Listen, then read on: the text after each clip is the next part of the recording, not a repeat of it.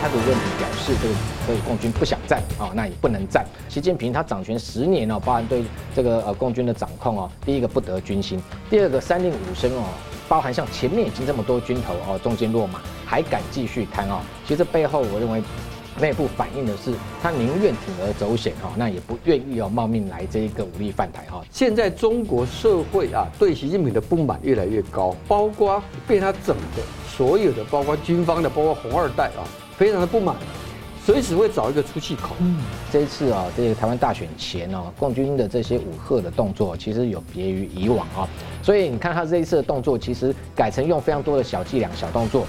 坦白说啊，这个社会真的是非常大胆、非常直接哈。乱局要收拾，对不对？思想要解放，跟世界必须要接轨，还有要平反大量冤假错案哦。当然，在中国的武力威胁之下，如果说台湾的选民因为恐惧，他认为说可能因为这个呃亲中的政权比较不会让台海爆发战争的情况之下，其实我认为反而也是一个啊这一个呃反效果。后面的接棒的人也一样的要在。国家的实力、人民的福祉的增进方面继续努力，但同时啊，不能够松懈对共产党的警惕。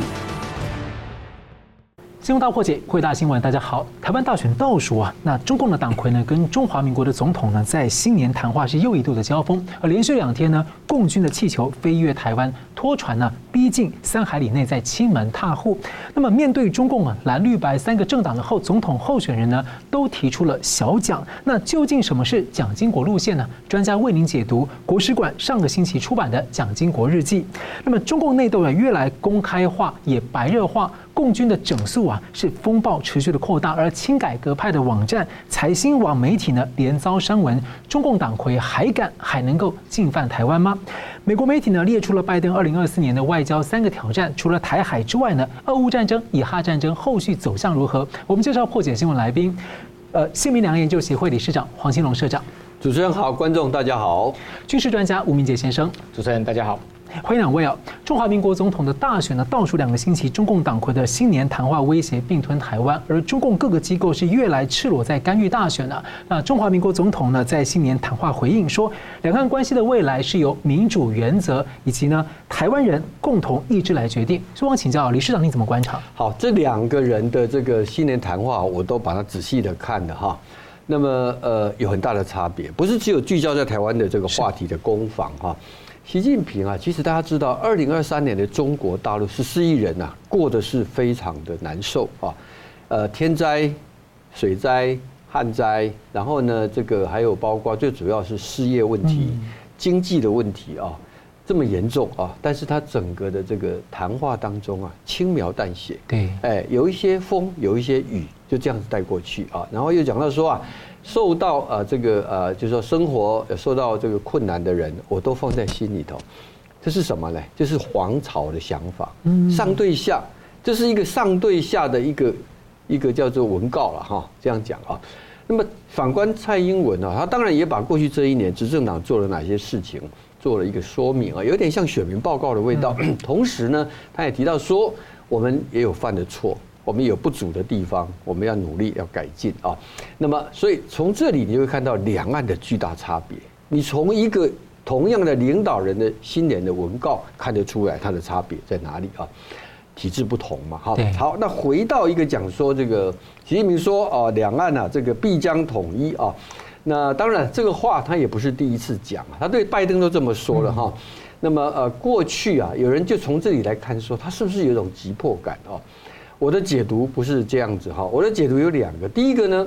其实这个话有相当一部分呢，还是讲给内部听的啊。因为呢，现在中国社会啊，对习近平的不满越来越高，包括被他整的所有的，包括军方的，包括红二代啊，非常的不满，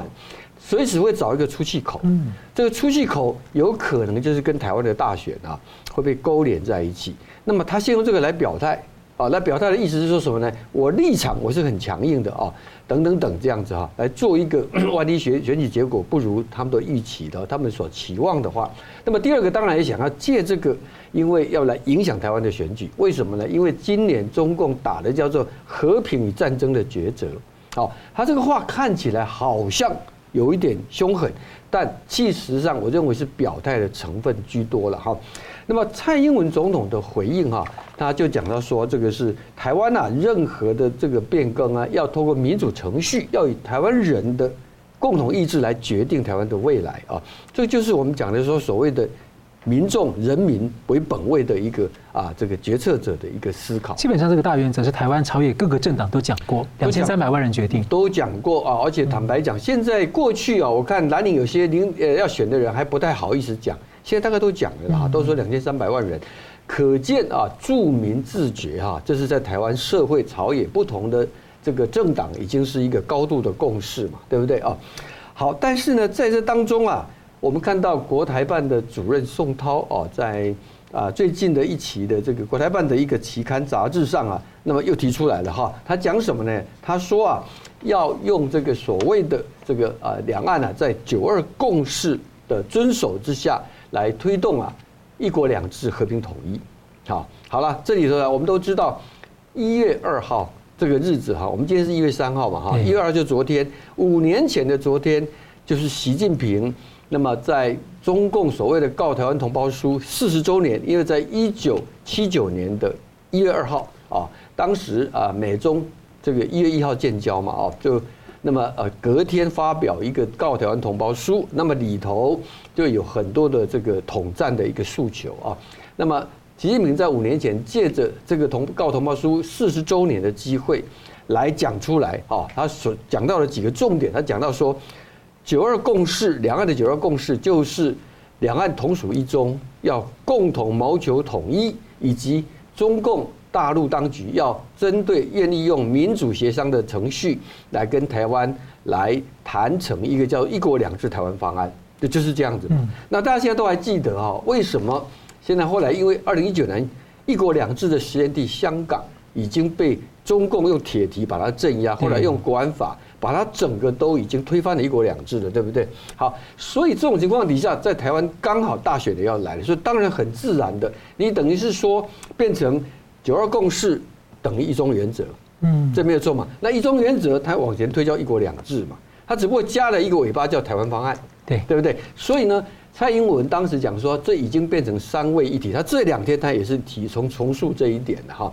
这个就是为什么说大家现在对于啊。中共啊一再的用九二共识来当做所谓两岸的通关密码啊，大家会觉得不以为然啊？为什么呢？因为它明明就是一个陷阱，而这个陷阱是首先第一个是他否定所谓的一中各表。过去蓝宁说啊九二共识一中各表有这个空间，习近平已经摆明了没有了嘛。后来国台办出来想要挽回，但习近平从来没有改口啊。你领导人没有改口，国台办讲的算什么呢？对不对？好，然后第二个很重要一点是在这样的情况底下，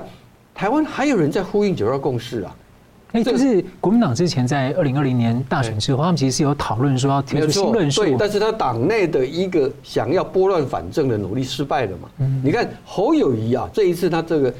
参选前哈，或者说正式提名才刚开始一段时间，他都不讲九二共识啊。他这一段时间开始讲九二共识，当然他讲一个叫做中华民国宪法下的九二共识。坦白讲，你摆的这个东西，老共根本视之为无物嘛。你所谓的中华民国宪法下的九二共识，意思就是说里头的一中讲的是中华民国了。嗯嗯。那这个很好笑，最近有人讲说啊，所谓的共识就是你讲你的，我讲我的。啊，这个叫共识啊！说你吃你的卤肉饭，我吃我的牛排，这个就叫共识。好像中文没有这样理解的吧？英文叫 consensus，consensus 是你有法律上讲的那个所谓的 agree to disagree，那个都不能叫共识嘛。共识必定是我们有共同的这样子的一个。啊，认识跟基础，我还记得那是二零一九年的时候，联联合报的这个对社方的写的文章里面，还有直接批评中共在扭曲玩弄九二共识。他当然是在玩弄啊，等于让国民党很尴尬啊。我我讲过嘛，九二共识完整的意义应该是有三段：第一个，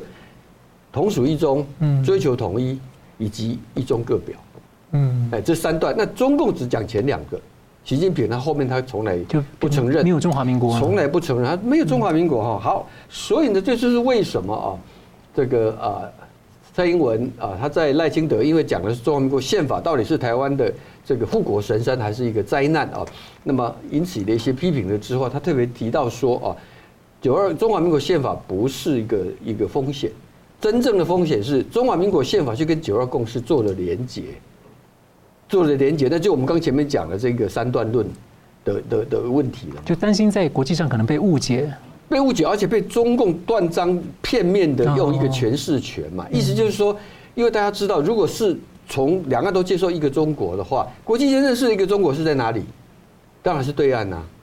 当然是对岸呐、啊，这是一个很现实的问题，必须要去。我们在做两岸任何这个政治的交交锋的时候，这一点不能退让，这牵涉到主权的问题。就就是蔡英文讲的，有人说九二共识可以促进对谈交流，他说对谈虽然重要，但是如果要拿主权来交换，就太沉重了。嗯，好，我们就会看到这个呃，中共党魁的新年谈话前呢，十月二十九号有九名的共军将领啊被免去了中共人大代表的资格。那亲共的港媒就透露啊，这个风暴呢，至少有七名上将，还有少将级以上至少三十多人啊，师级干部更多。希望请教明基大哥对这个事件的观察。另外就是说，他带连带的影响是他的攻台计划可能破灭，或者他其实借这个机会再重组一个攻台的阵势。那嗯，随时等时机看，可能西方会松懈或者什么。对，呃，这个十二月十九号，那有一批这个包含九名将领哦，中间有三名上将哈，那像包含像这个火箭军的前司令啊，那甚至是前空军司令啊，那还有包含像这个总装诶装备部啊，那或者是说连连参的副参谋长哈，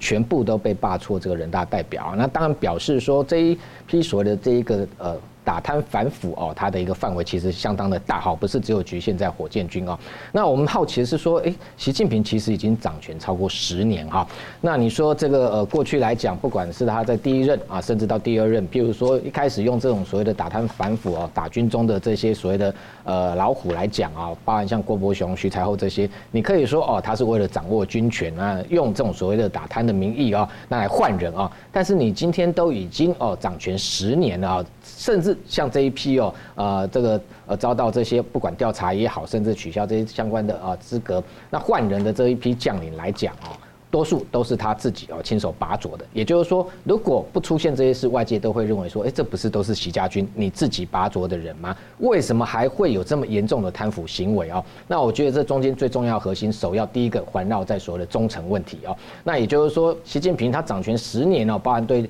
这个呃共军的掌控哦，第一个不得军心，第二个三令五申哦，包含像前面已经这么多军头哦中间落马，还敢继续贪哦，其实背后我认为。内部反映的是，他宁愿铤而走险哈，那也不愿意要冒命来这一个武力犯台哈。这个，所以外界为什么会解读说，哦，这个贪渎问题表示这个这个共军不想战啊，那也不能战。那从这个角度来看，呃，习近平最在意的当然是他的内部维稳。所以贪渎这个问题，其实对他来讲彰显的是，第一个，如果这些将领啊，呃，平时都会有这些贪腐的行为啊，那等于说阳奉阴违，很多他下要求这一个。呃，备战打仗这些命令有没有办法贯彻，恐怕也很难啊。所以真正共军的战力哦，可能只是表面的，内部藏污纳垢有非常多的问题哦。可能习近平才惊觉说，哦，共军其实是不能战的啊。这是第一个。那这些还有包含像，譬如说，呃，我们看到去年这一个中南海内部政局动荡，万一真有呃呃内部这个动乱的情况之下，那他是不是能够有效的掌控军权来对内部维稳？这我觉得。是他首要哦，内部他自己所堪虑的地方。那第二个才谈外部，外部如果说他内部能够维稳哦，那真的平时他能够真的全部连这个下的军令都能够贯彻情况之下，才能够谈到说外部如果。对北京来讲，美国的压力是他的威胁啊。那当然，美国是认为是中国在挑衅。那不过，这种外部的压力进来，特别是有军事动作的时候，解放军能不能哦对抗美国、抗美，反而是他第二个呃他的一个目标。那最后，我认为你第一个内部政权要稳定，第二个这一个呃能够哦对抗美军的哦这些军力的情况之下，才有才有办法可能真正去打一场所谓的夺台的台海战争。所以这是三个不同的层次。那现在连最核心的。忠诚问题都还解决不了情况之下，那要黄润去谈说后面这个跟美军开战，甚至说进一步用用这种大规模的这个三七进犯台湾的方式来夺台啊，我觉得确实如同西方很多专家评估，内部贪腐问题其实凸显说未来哦至少五年，那可能多则十年哦，共军其实是没有能力翻台，那更不要讲现在。就算不存在这些问题，那单从呃单纯从他的这一个呃内部宣传也好，外部宣传也好，这些军力上面的评估，其实现在他犯台的能力其实都也还没有办法达到一定的水准跟目标。那所以为什么先前会传出说二零二七年，因为这就是习近平要求他达到现代化的标准，现在结果又发现说，哇，贪渎问题这么严重，火箭军好几任哦，全部涉案，那更不要讲，呃，这一个国防部长李尚福悬缺了将近四个月啊，那最近才任命这个董军，海军出身的，那你可以看他的人事布局，你可以发现，你新任的火箭军司令居然是海军出身的，政委居然是空军出身的，跟火箭军一点渊源都没有，换句话说。他宁愿用不懂、非专业的人来这个担任主官，那对内基本上就是要维持稳定、维持军心，那向他表达所谓的这个百分之百的忠诚，而这个等于说非专业压过专业的情况之下，也表示说专这个战力是不是能发挥，恐怕不是他现阶段他真正。的一个顾虑的，他在在乎的是这些共军内部会不会哦对他的这个稳定造成所谓的威胁，所以还从这个角度来看呢，如果接下来其实这一波清洗还不止这九名啊，那其他还有包含像军工这个很多的巨头，中航科技、中航科工、中国兵器工业董事长一大堆哦，全部都跟过去哦总装备部这个系统可能都是有关，而且这个可能是长期累积下来，现在看起来的确是病入膏肓啊。那在这种情况之下，如果习近平对这一个共军内部哦，第一个掌控都没有办法百分之百的达成，也没有办法达到他所谓的所谓真的百分之百的忠诚的情况之下，要对外用兵呢，我认为恐怕会非常吃力，也具备高度的风险。所以这种情况之下，当然我认为短期内啦哦，那台湾当然可以利用这些时间，当然要去争取我们自己的呃加速来强化我们自己的国防啊。那当然解放军看起来还有一个重要因素就是说。啊，现在经济发展进入陷入迟滞的情况下，有没有那么多的军费未来可以挹注啊？再加上内部这些说所谓的这个贪腐问题的存呃存在，那未来它的国防呃不管是工业发展、科技发展这些哦呃经费的挹注上面，可能也会更加的要求哦，那可能没有那么多的一个空间让他们能够哦呃，譬如说这个多做可能会多错，那这种情寒蝉效应的情况之下，我认为共军的发展可能也同样会陷入迟滞。还有一个就是说，像俄乌战争的时候，俄军的武器啊打出来，大家觉得不尽理想，现在很多人不买了。所以你觉得像在这，特别是在军工体系还有火箭军重灾区哦，那你觉得外界可能会怎么样看那个中共的武器的问题？其实我们我我经常都在谈啊，谈武器，其实我们在看表面啊，这些所谓宣传，呃，这些很多画面很好看啊，那讲参数讲性能啊，其实这都是呃等于说没有经过客观的情势检验，很多其实基本上武器就放到战场上打就知道了啊。所以刚才谈到说俄罗斯很多武器过去也都宣称这一个呃威力非常的强大，但是你看它呃真的开战之后，很多的不管是这个巡弋飞弹，甚至像这两天它这个又打十枚匕首高超音速武器，其实都没有哦先前外界预估的啊杀伤力这么的强哦，所以真正的武器放到战场上测试之后，才知道说它到底行不行。那解放军过去来讲，共军最会的就是宣传，那不断的透过宣传，它主要是要打心理战。那台湾很多人就信了哈，那认为说哇，这个呃台湾如果真的对抗中国的话，那在军事上可能哦没有办法打赢，那可能呃共军的武器它数量有多少哦，战力有多强哦，那其实你看到连习近平对他其实。对共军其实都高度的不信任啊，所以我们也不要被这些宣传所这一个啊，等于说给骗了啊。那实际上很多的评估，那特别是美方为什么很多的啊对中共军力的评估报告中间都有特别提到说共军没有实战的经验，因为实战的经验才可以凸显你真正的战力到底到什么样的层次。那美军来讲，它很多的测试研发都是公开的，但我们看到共军都是只有凸显啊。又是世界最强啊，那这个中国的呃这个火力最大，那各方面啊这个呃没有人可以跟他可以抗衡啊。那实际上真的投入战场，我我想恐怕绝对不是这么一回事。嗯，感谢，我们休息一下，马上回来。欢迎回到新闻大破解。台湾的大选呢，三党的总统候选人啊，最近都提到了已故的总统啊，蒋经国先生，也各自强调蒋经国的路线或者精神啊。那中华民国国史馆呢，经过朝野的合作，十月份出版了蒋中正的日记，十二月三十号呢，出版了蒋经国的日记啊。那理事长您受邀参加了这个日记的出版的记者会啊，汪请您谈一谈您对蒋经国日记的观察，还有什么是呃您理解的这个经国精神或者路线在这个时代的意义？好，我想先从啊，为什么呃今年的选举哈，蒋经国三个字啊又被拿出来了哈？呃，当然有一个很大的背景啊，当然牵涉到一个就是说，因为总统选举啊是会呃决定国家路线的啊。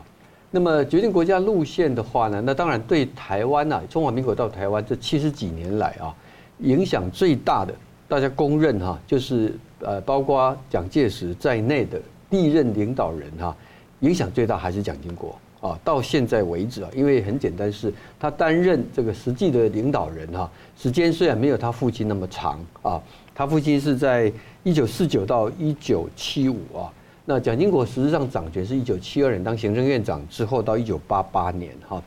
那么呃，在经济在政治的这个变革上面哈，让蒋经国留下来的影响力到今天都还非常的深远的哈。好，所以呢，当然还有一个，除了这个原因之外，那就大家在攻防谁是真正的领略到蒋经国的这个精神啊，他的所谓的这个路线啊，还有一个我想还是巧合，就是因为今年投票日啊，一月十三号，刚好是蒋经国的冥诞啊，他是他是一九八八年的一月十三号过世的，嗯，所以刚好第第三十六年啊。那这个当然就啊，就会赋予一些我们讲的所谓的承先启后的一个意义啊。我想是这两个原因啊，所以我也看到像啊国民党的好像这个赵浩康啦，这个呃这个呃这个韩国瑜啊，他们还去投辽啊，啊还去还去叶陵去叶陵哈，呃我不太赞成用叶陵两个字啊，叶陵是一个封建王朝的用语的哈，其实就是去拜拜了哈，就是去拜拜啊。好，那呃，回过头来，回头来讲哈，蒋经国日记我们在节目上有谈过了哈。那么，因为他们两个人的这个重要性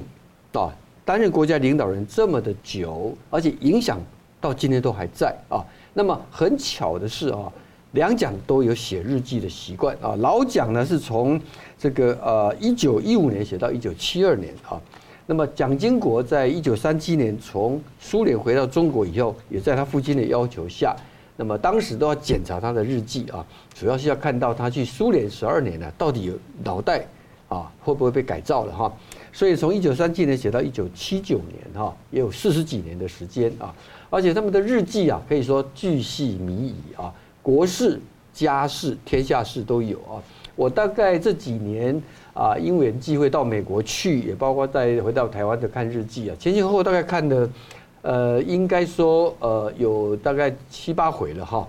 但是我还没有全部看完哈，因为他日记一个月一本哈，那老蒋的日记五十几年呐，你把它乘以十二，就多少本啊？啊，而而且那时候去 Stanford 看的时候还用抄的，你还要抄啊，抄写啊，所以花的时间是很可怕的，很可观的了哈。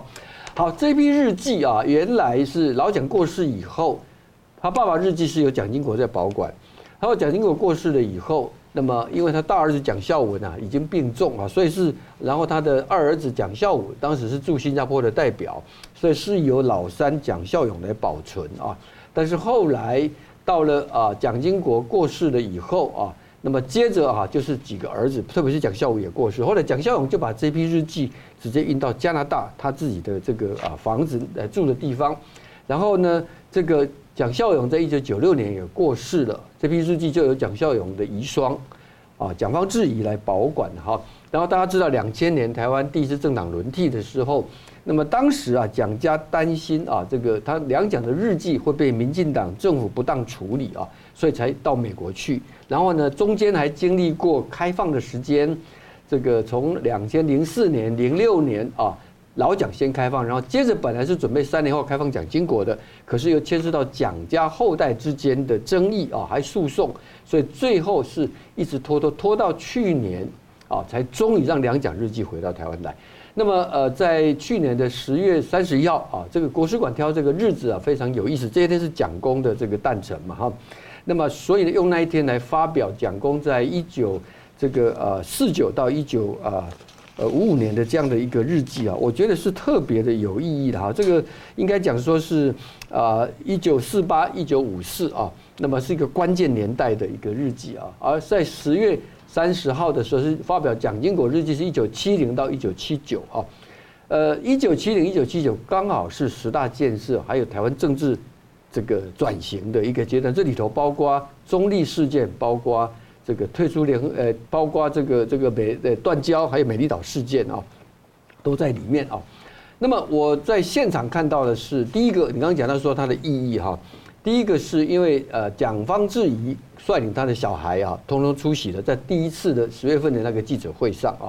你看二十年前他们因为担心，所以把把日记拿走了，现在他拿回来交给民进党政府执政下的国史馆。来永久的保存啊！我认为这是一种和解共生的一个概念，也就是说，蒋家对于台湾政局的一些变化啊，他已经坦然，而且他已经接接受了啊。那么第二个很重要的，我们回过头来讲说，那蒋经国这个精神到底是什么？我们都知道，蒋经国有一个非常有名啊，当年啊，邓小平喊出对台湾一国两制的时候啊，他就断然的说，这是中共的统战骗术啊。他说，大陆人民所要求于这个中共的是要一国两制，不是要一国两制啊。那么另外一点是在当时啊，从他们发表对告台湾同胞书了以后。蒋经国就有一个著名的三不政策啊，不接触、不谈判、不妥协啊。为什么他这么坚定啊？这有很重大的原因。我在一九七三年的三月的日记，他的日记看到他对共产党的一个形容啊，他说共产党是你死我活、杀人放火、男盗女娼，为了达到目的不择手段的残暴集团啊。但是呢，这也是一个很厉害的对手，强过于满清军阀日地千百倍。啊，他说，所以呢，他主要在自己的一生奋斗当中，以打败这个对手为既定的目标。我想，这是他的一个坚定的反共的信念。所以我们简单说，蒋经国两蒋日记回到台湾来，在我来看，一个是和解共生，第二个是阐述的一最大的精神叫做什么呢？叫做反共保台。当年的蒋经国，他在反共保台交出了他那一个任期该做的，包括经济建设，包括民主改革。那么接下来台湾当然还要持续的，后面的接棒的人也一样的，要在国家的实力、人民的福祉的增进方面继续努力，但同时啊，不能够松懈对共产党的警惕，以及要随时防范他要准备对台湾的侵犯。嗯，感谢。好，我们继续看到这个台湾大选倒数前啊，中共持续军机、军舰在侵扰。那一月一号到二号呢，空飘气球就穿越了台湾本岛，一共有四颗啊。那台湾的军方主动的公布消息。那十二月三十一号，中国的拖船呢，还逼近了屏东鹅銮鼻的三海里内啊，违法进入了限制区。希望请教这个明捷大哥，你怎么看中共这样的他的企图跟风险？对，第一个我们刚刚谈到说，这一个我们评估共军哦，那当然短期内没有这个全面犯台的能力哦，但是它还是具备哦，从外部来这个施压跟恐吓这样工具性的一个效果哦。那所以我们观察这一次啊，这个台湾大选前哦，共军的这些武吓的动作，其实有别于以往啊。那更简单讲，如果譬如说我们跟一九九六年那一次哦，台湾首都民呃民主的这个总统大选来说，那时候它是完全赤裸裸大拉拉的哈，直接呃连续九波那举行了多次的对台针对性的大规模军演之外，又这一个试射导弹啊，那等于说特别呃，就是首度要用这种恐吓的方式哦，那威胁台湾。那当时他并没有得逞啊，还是李登辉总统当选哦，所以那时候事后北京当然有评估说，这样的一个大动作是不是造成反效果。所以回到这一次的选举来看哦，当然呃，我相信北京也有哦在这一个审慎认为说，如果对台的武吓动作太大。那对于他可能他不愿意哦，这一个民进党的赖清德总统当选的情况之下，他有可能反而是在替他助选。但是如果没有对台施加压力的情况之下，那恐怕呃内部也交代不过去，或者是说可能呃也失去了哦用这个武力威胁哦以武促统逼统这样的一个效果。所以你看他这一次的动作，其实改成用非常多的小伎俩、小动作。那还是一样有在这个呃对台在外部有一个呃武力威胁的一个气氛笼罩在那里，但是又不会造成对台湾内部哦选民让他呃造成说反弹这样的一个效应。所以你看最近其实第一个我们观察呃近一个月以来哦，中共的这一个呃军机军舰扰台的呃每天可能它的一个强度跟这个架次哦数量，其实确实并没有过去多。那表面上似乎有在缓和，不过我觉得这个部分。很重要是做给老美看的啊。那第二个，但是它并没有完全哦不动声色，它就改用什么？譬如说最近刚刚谈到说这种探空气球，那其实接连两天，而且从一开始是从台湾的包含像这一个西北面飞越，那这两天开始出现，从昨天直接从嘉义上空哦，那它三万英尺的高度，那今。呃，昨呃前天是嘉义，那昨天还出现说直接从台中的清泉岗基地附近西南面直接穿越台湾的本岛啊，那可能一万英尺、两万英尺的都有，那好几枚这样的动作到底在做什么呢？就是在这个骚扰你台湾的方呃这个空防。不过我们从我个人的角度哦，我觉得他也是刻意的，因为你要看他这个释放探空气球背后是由哪个部门做的啊？那我认为说，如果是由火箭军啊。释放这些所谓的探空气球，那当然它的目的还是武吓，因为其实去年八月对台军演啊，这些共军对台湾周边包含飞越台湾外太空啊，那总共十一枚飞弹。其实，在那之前的半年，同样是二月的时候，那时候它就有类似啊释放探空气球的动作。换句话说，它就是在让你猜，就在恐吓你。那对于台湾军方来讲，他也要让你解读说。就是如果这次选举的结果不如他意哦，那非常有可能他会用试射飞弹的方式哦来威胁哦。那但是到时候真的会不会这样做，不不见得。所以他用这种太空气球来试探，那来呢营造一个恐怖的气氛。那太空气球 很重要，就是说。它看起来虽然不是什么重要东西，其实我认为没有必要把它击落哦。如果它没有对台湾实质造成威胁的情况下，上面可能带着感测器，譬如说它可以侦测这个气流、风速，或者是说大气压力，甚至电磁频谱这些东西。当然，这是主要是用于说，譬如说这呃试射导弹的时候，它可能需要收整的相关的数据，或者相关的这一些战机也好，它在飞行过程中吸啊。获得的这些所谓空中的这些啊环境参数，那这这个部分主要我认为就是在让台湾的军方哦疲于奔命啊。那同样的，你看最近还不止这个，他甚至连这一个啊呃也频频透过这一个呃试射火哦用火箭携带卫星。那其实打卫星过去来讲，其实他一直在做，只是最近我们国防部也把它公布出来。海上更不要讲啊，那这几天又出现新的状况，就是说。军舰虽然没有进二十四海里，它改用民用拖船，那直接闯到呃鹅銮鼻。昨天其实有发现说接近到只有三海里的这个距离。那因为它是民用拖船，它也不是军事的这些海上的载具哦，所以也不算是呃真正军事上的威胁的行为。但是就是用这种灰色行动让你不堪其扰。那我们当然派海巡去驱逐。那驱逐当然把它驱逐到这一个我们的领海以外哦。但是你看它对话过程。直接上面就这一个对台呛声说哦，你台湾只不过是中国的一省啊，你可以发现这些上面的船员绝对也是啊，这一个呃有经过训练的哈，所以来这里其实有如同在做一个海上的心脏，很像他们对菲律宾做的那个大大举的民船包围这样。那菲律宾那个动作其实呃目前还没有出现，但是未来不排除，因为它的阵仗更大，海上民兵他一次用，其实像在牛二礁那个地方，最多是两百二十艘的这些。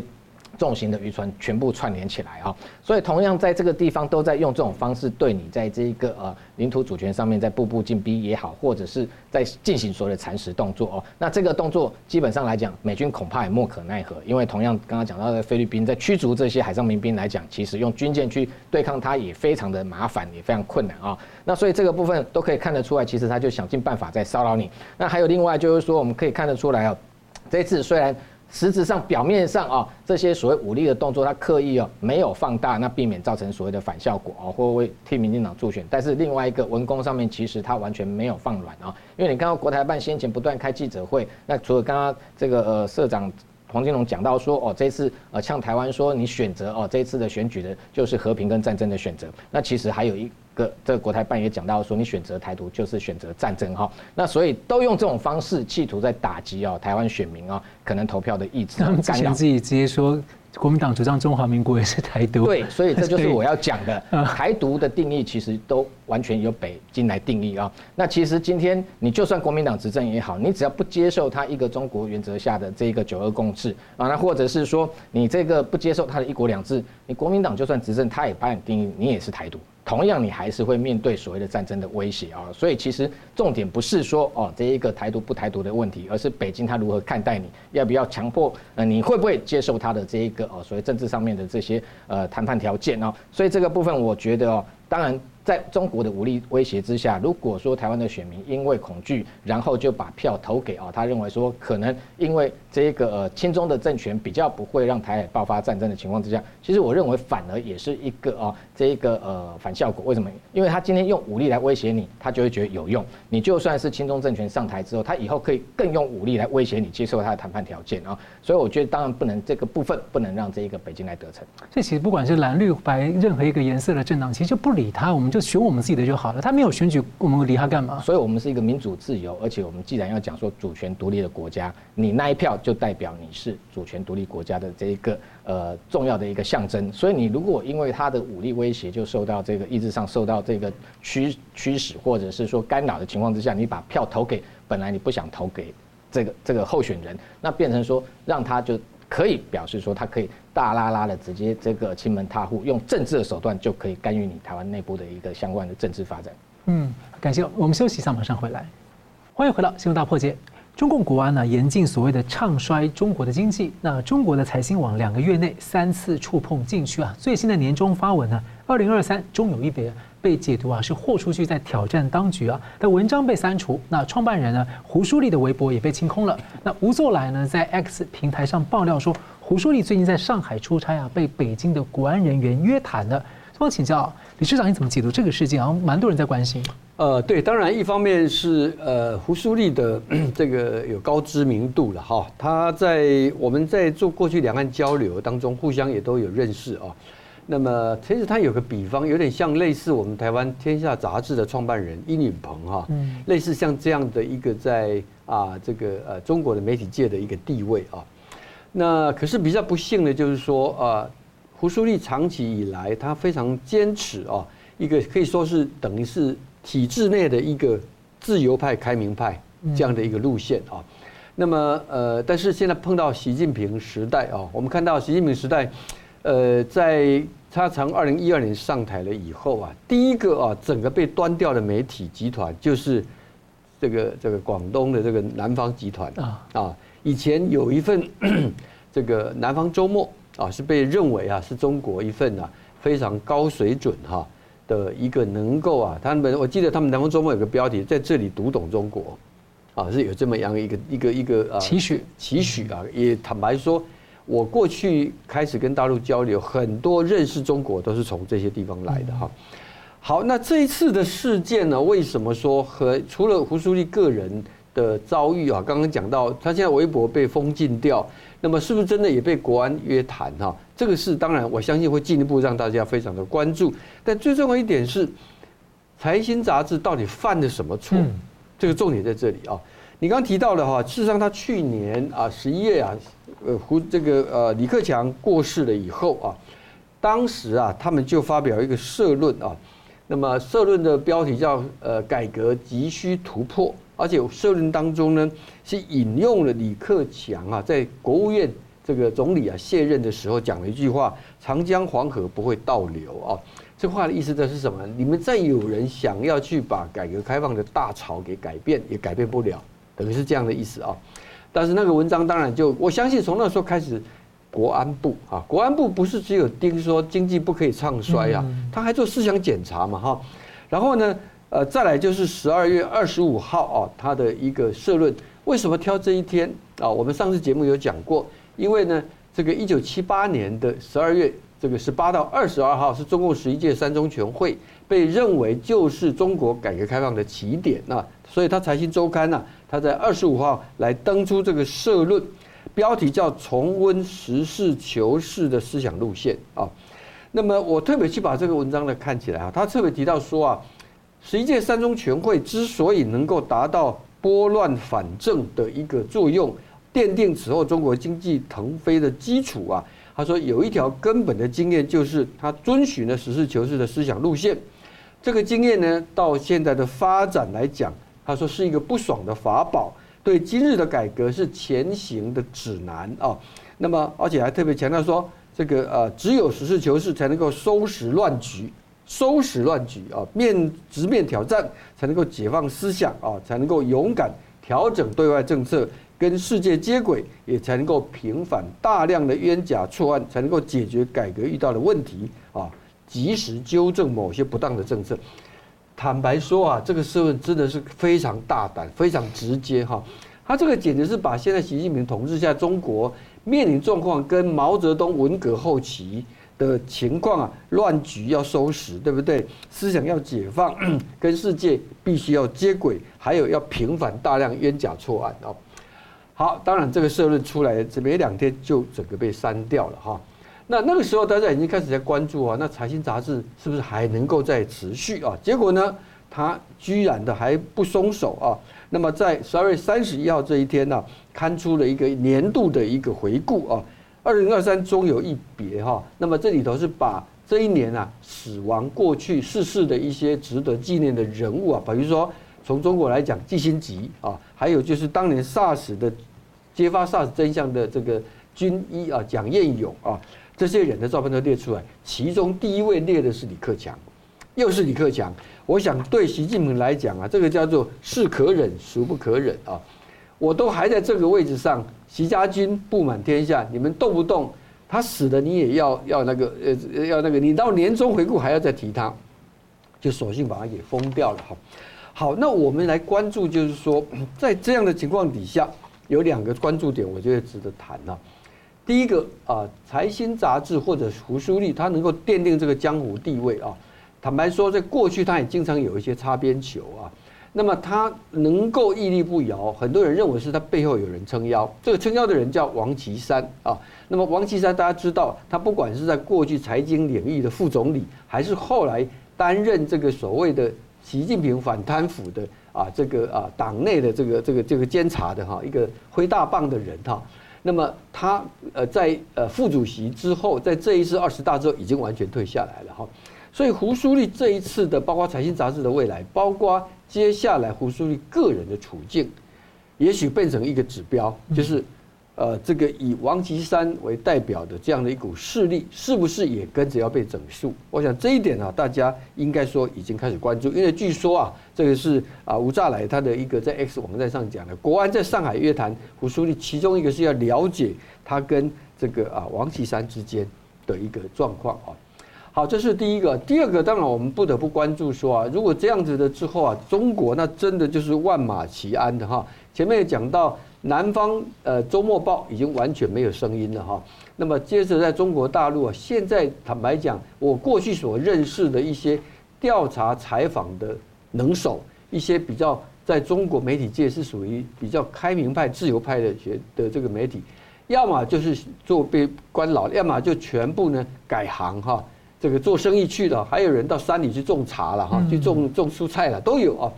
那么，呃，这样的一个等于说一片沉寂、一片死气沉沉的中国，这个不是只有媒体界，这是普遍在中国现在各个领域啊。所以呢，躺平不是只有老百姓，很多专业领域要么就润出去有钱人，那么要么就是躺平啊。这样的一个啊，中习近平治理下的中国啊，就是我们今天所看到，而我们。为什么可以做这样的一个啊这个推测观察？就是因为从胡舒立这个事情，可以让我们看到非常多的一个问题。嗯，感谢。世界各国领袖呢，近年呢是纷纷在联合表态啊，重视台湾海峡的安全稳定。那中共呢是在第一岛链，现在是在四处点火的趋势啊。那美国媒体 Political 报道呢，拜登二零二四在外在上有三个挑战：乌克兰、中东还有台湾海峡。所以请教明捷大哥，您怎么看啊？进行中的俄乌战争跟以哈战争啊，它后续的走向？好，我先谈这一个呃以巴战争啊。那这个呃以哈战争啊，那等于说这个呃，其实最近以色列的这个国防军呢，已经对外公开讲到说，这一场战争啊，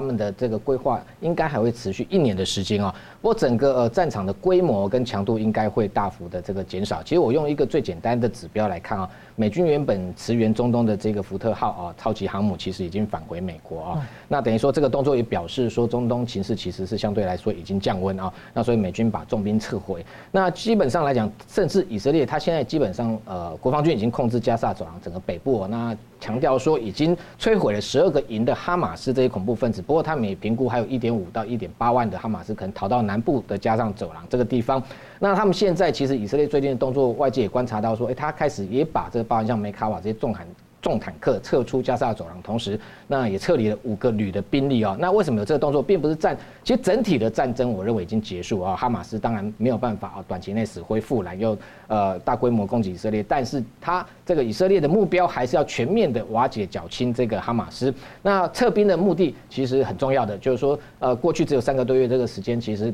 这场战争对以色列的经济也造成重创啊！很多的目前啊，以色列的部队基本上当时我们都知道，他马上这一个紧急啊，那等于召集了三十万的后备役、预备役的部队啊。那这三十一预备役部队很多都是一在一般民间的公司上班，所以时间也到这三个月，以色列的经济发展受到影响，也必须要让他们回到工作岗位上面去恢复以色列的这个经济。那第二个原因是他们预估接下来非常有可能黎巴嫩的南部反而会有比较大的这一个冲突，所以也把重要的兵力那往北移。所以这两个目的，那这个加沙走廊目前可能会变成小部队，然后在南部继续扫荡。那因为兵力缩减。强度也递减的情况之下，所以所需要的时间会比较大。那他们也强调说，接下来会完全锁定在这些所谓的地下隧道啊，那直到把这个哈马斯瓦瓦解为止。那所以从这个角度来看呢，那基本上来讲，这一场战争，我认为其实大致已经底定啊，那不会啊有外溢的情况。那当然，我们看到最近在红海这个也门的这个胡塞组织也不断的在作乱，不过基本上美军是不愿意出手了哈。先前其实前几天你看他这么一出手，马上就把他海上的这些恐怖分子给击毙啊。那当然。这种还是维持小规模的哦恐怖攻击的冲突，不至于扩大到这一个影响到全球的这个战略格局。那第二个部分，我们谈一下这个俄乌战争啊。俄乌战争基本上来讲，当然已经可能开打快要两年了。那个人评估，呃，接下来未来的一年恐怕还是陷入所谓的拉锯战啊，因为可以看得出来，俄罗斯现在基本上它吞不下乌克兰，但是又不愿意啊，那咬住不放，又不愿意放手啊。那乌克兰的反攻在今年并不是很顺利啊。那度过这个冬季，其实双方一直在阿夫迪夫卡这个地方哦，那进行所谓的这个消耗战，在僵持。那这个地方哦，血战的情况之下，阿夫迪夫卡其五平方公里就俄罗呃俄罗斯的士兵哦，等于说就这个非常严重的死伤高达四万人。那这样的一个战局的发展，现在双方有可能都暂时喘口气。各自赶快哦，恢复所谓的这个军备。那即将哦，可能明年会有新的这个动作来再战。那美国其实情报单位评估，先前路透有曾经透露过说，美军呃情报部门曾经讲到说，那俄军开战哦，打了这一个十八个月来讲哦，让他军力倒退十八年啊。那中间包含像一开始一开始出兵是有多达三十六万人，但中间造成了三十一。点五万人的伤亡哦，耗损率几乎高达百分之八十七，所以他二零二二年底又开始征召了一批三十万人哦，那都被外界说这如同当炮灰一样啊，投入战场。那主战坦克基本上三千一百辆哦，被打爆至呃两千两百辆，后来又征召这一个 T 六二这种说前苏联时代哦，那二战之后这旧的坦克，那现在也不过一千三百辆，那战甲车更不要讲，损失也高达三成以上哦，所以你可以看得出来，为什么这个二零二三年年底跨年前后哦，一直到前两天。换年之后，那俄罗斯又发动哦对基辅的这个空袭哦，而且呃两次来讲，二十九号大概打了这个一百五十八枚的各式巡弋飞弹加无人机，那造成至少这个基辅三十一人的这个死亡。那第二波一月二号，他又出动了多达二十架的这个呃图九五 MS 跟图。呃，两两 M 三啊，那西挂海巴米格三十一 K 哦，那都带了这个多达十枚的匕首高参数飞弹哦，那去袭击基辅。那当然基辅呃基本上来讲，目前防空兵力还是呃有一定的战力哦。那爱国者飞弹还是呃成功的把这十枚匕首高参数武器都拦截哦，那打了九十九枚，拦截了七十二枚啊。所以这些动作其实。从他当他每次用这种精准飞弹在攻击的时候，就表示他地面的进展其实是相对不利的啊。那用这样的来持续它的一个战火跟强度啊，那很重要。未来接下来乌克兰当然面临最大的问题就是说，呃，今年。去年年底，那他已经获得这个美国至少从开战以来第五十四次的军演哦，那其实也是目前来讲，呃，新年度这个呃将近呃有六百亿美元的这个援助乌克兰的这个军备案啊，还没有过关的情况之下，可能会断炊哦，所以这一点也是乌克兰担心的。不过累计到目前来讲，至少已经有一千一百亿美元这样的一个军援规模，所以接下来明年是不是能够反攻有比较大的进展？我觉得两个看点，第一个就是说，呃，这一个。呃，美国后来同意，那让这个呃乌克兰获得所谓 F 十六战机哦，那它在空优上面是不是因为这样子哦，能够呃增加它的一个不管是空对地的打击能力啊，那或者是说能够继续援助获得包含像暴云暴风影飞弹、巡弋飞弹这些长城的打击武器哦，那能够哦对于这一个敌后进行相关的一个比较重点的打击，那阻止这个俄罗斯的啊可能进一步又这个并吞乌克兰的企图。那当然还有包含像乌军总司令，其实最近也坦言说他们在战战术。上面其实过去来讲是有些错误的啊，所以他们明年预计也要更改他们的战术啊，也就是说他不再跟这个俄罗斯打人海战术，因为这个俄罗斯是把这些士兵当这些炮灰在使用啊，那乌克兰耗损也会非常严重，所以他们现在讲到说。如果必要重要的阵地，可能会先呃撤离，不再固守的方式，再想办法把它夺回来，减少乌克兰士兵哦他的一个消耗。那当然最后我们看得出来，就是说，因为以他跟这个俄乌战争啊的这一个呃开战，同时等于美军他是不是在全球能够顾及第三个战场，也就是台海啊？那最近其实当然这个美国媒体也有评估说。甚至这个美国国会也都主张说，是不是要呃减少对乌克兰的支援，应该把台海列为最优先啊军援的一个对象。这个部分我们也是赞成的啊，特别是譬如说俄俄乌战争打到现在已经快两年了哈。其实你可以看得出来，美军没有直接派兵介入情况之下，其实就算俄罗斯、乌克兰继继续打下去哦，那基本上还有北约哈，这个将近三十个国家其实可以作为后盾哦。所以其实对美国来讲，本来就不是哦最迫切的这个危机。那第二个，这个以哈战争其实已经也算是告一段落。那在开打过程中，其实你可以看得出来，伊朗并没有正式介入，只要伊朗不出面，基本上中东大战我认为也打不出来，呃打打不起来。所以最后其实真正呃。危机可能可能会比较存长期存在。那同时，如果台海战争爆发，对于美国本身或者对全球哦影响其实是最大的啊，所以这个部分我们也希望啊美国能够把这个台海的安全列为最优先的考量。那我简单追问，就是说最近这个像北韩有一些在升高威胁啊，还有就是说像呃传出说中共要去骚扰这个东海啊这个日本的管理的地区哦，所以你觉得他然后还有菲律宾，等于是台湾的沿线哈北北南他都在骚扰，您觉得他的目的可能是什么？其实我觉得最重要就是这个牵制美军的兵力了啊！你今天其实整个哦台海战争如果真的开打，战场绝对不会是只有在台海嘛啊，那可能会整个南海、东海，甚至一路到朝鲜半岛都会出现所谓的联动。那所以北朝呃的朝鲜，它的一个扮演的角色就是说，基本上它可以哦，那不断的声势，不断的射飞弹，不断的挑衅啊。那前两天不是有讲说这个跟南海不谋求统一了嘛？这些说法其实我认为呃，除了叫嚣的目的，当然一个很重要就是维持它内部的政权啊。那维持它的这个对抗美的这个强度之外，其实很重要。背后如果说有北京或者是这一个呃莫斯科介入的情况之下，当然也希望他多做做点动作。那等于说美军变成在这一个呃驻韩跟驻日的美军，他可能某个部分他要顾虑朝鲜半岛可能会有事啊，那没有办法把所有的这个注意力集中在台海。我觉得这是牵制兵力最重要的原因。嗯，好，感谢。好，节目最后呢，我们请两位来宾跟一分钟啊总结今天的讨论。先请黄社长。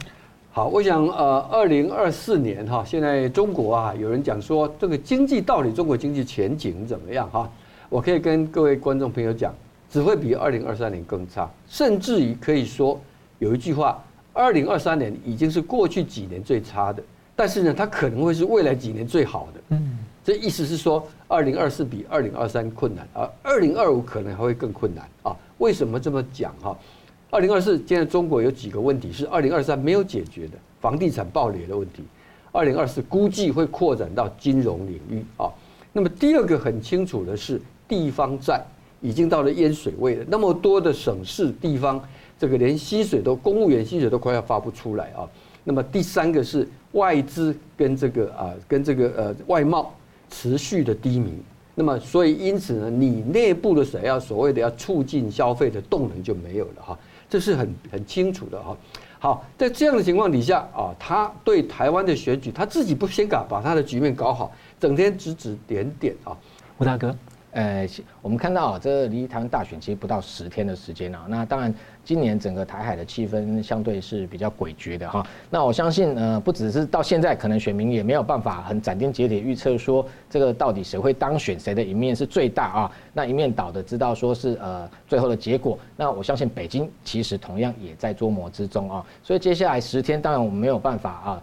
呃完全去预测说可能对台还会有什么样的动作，但是我们必须提醒，就是说如果他有加大对台湾威胁，特别是武力上面的这些动作，大家千万不要因为这样子恐慌。而改变你的这个投票的意志。嗯，好的，感谢，好，非常感谢两位来宾的分析，感谢观众朋友的参与。新闻大破解，每周一、三、五再见。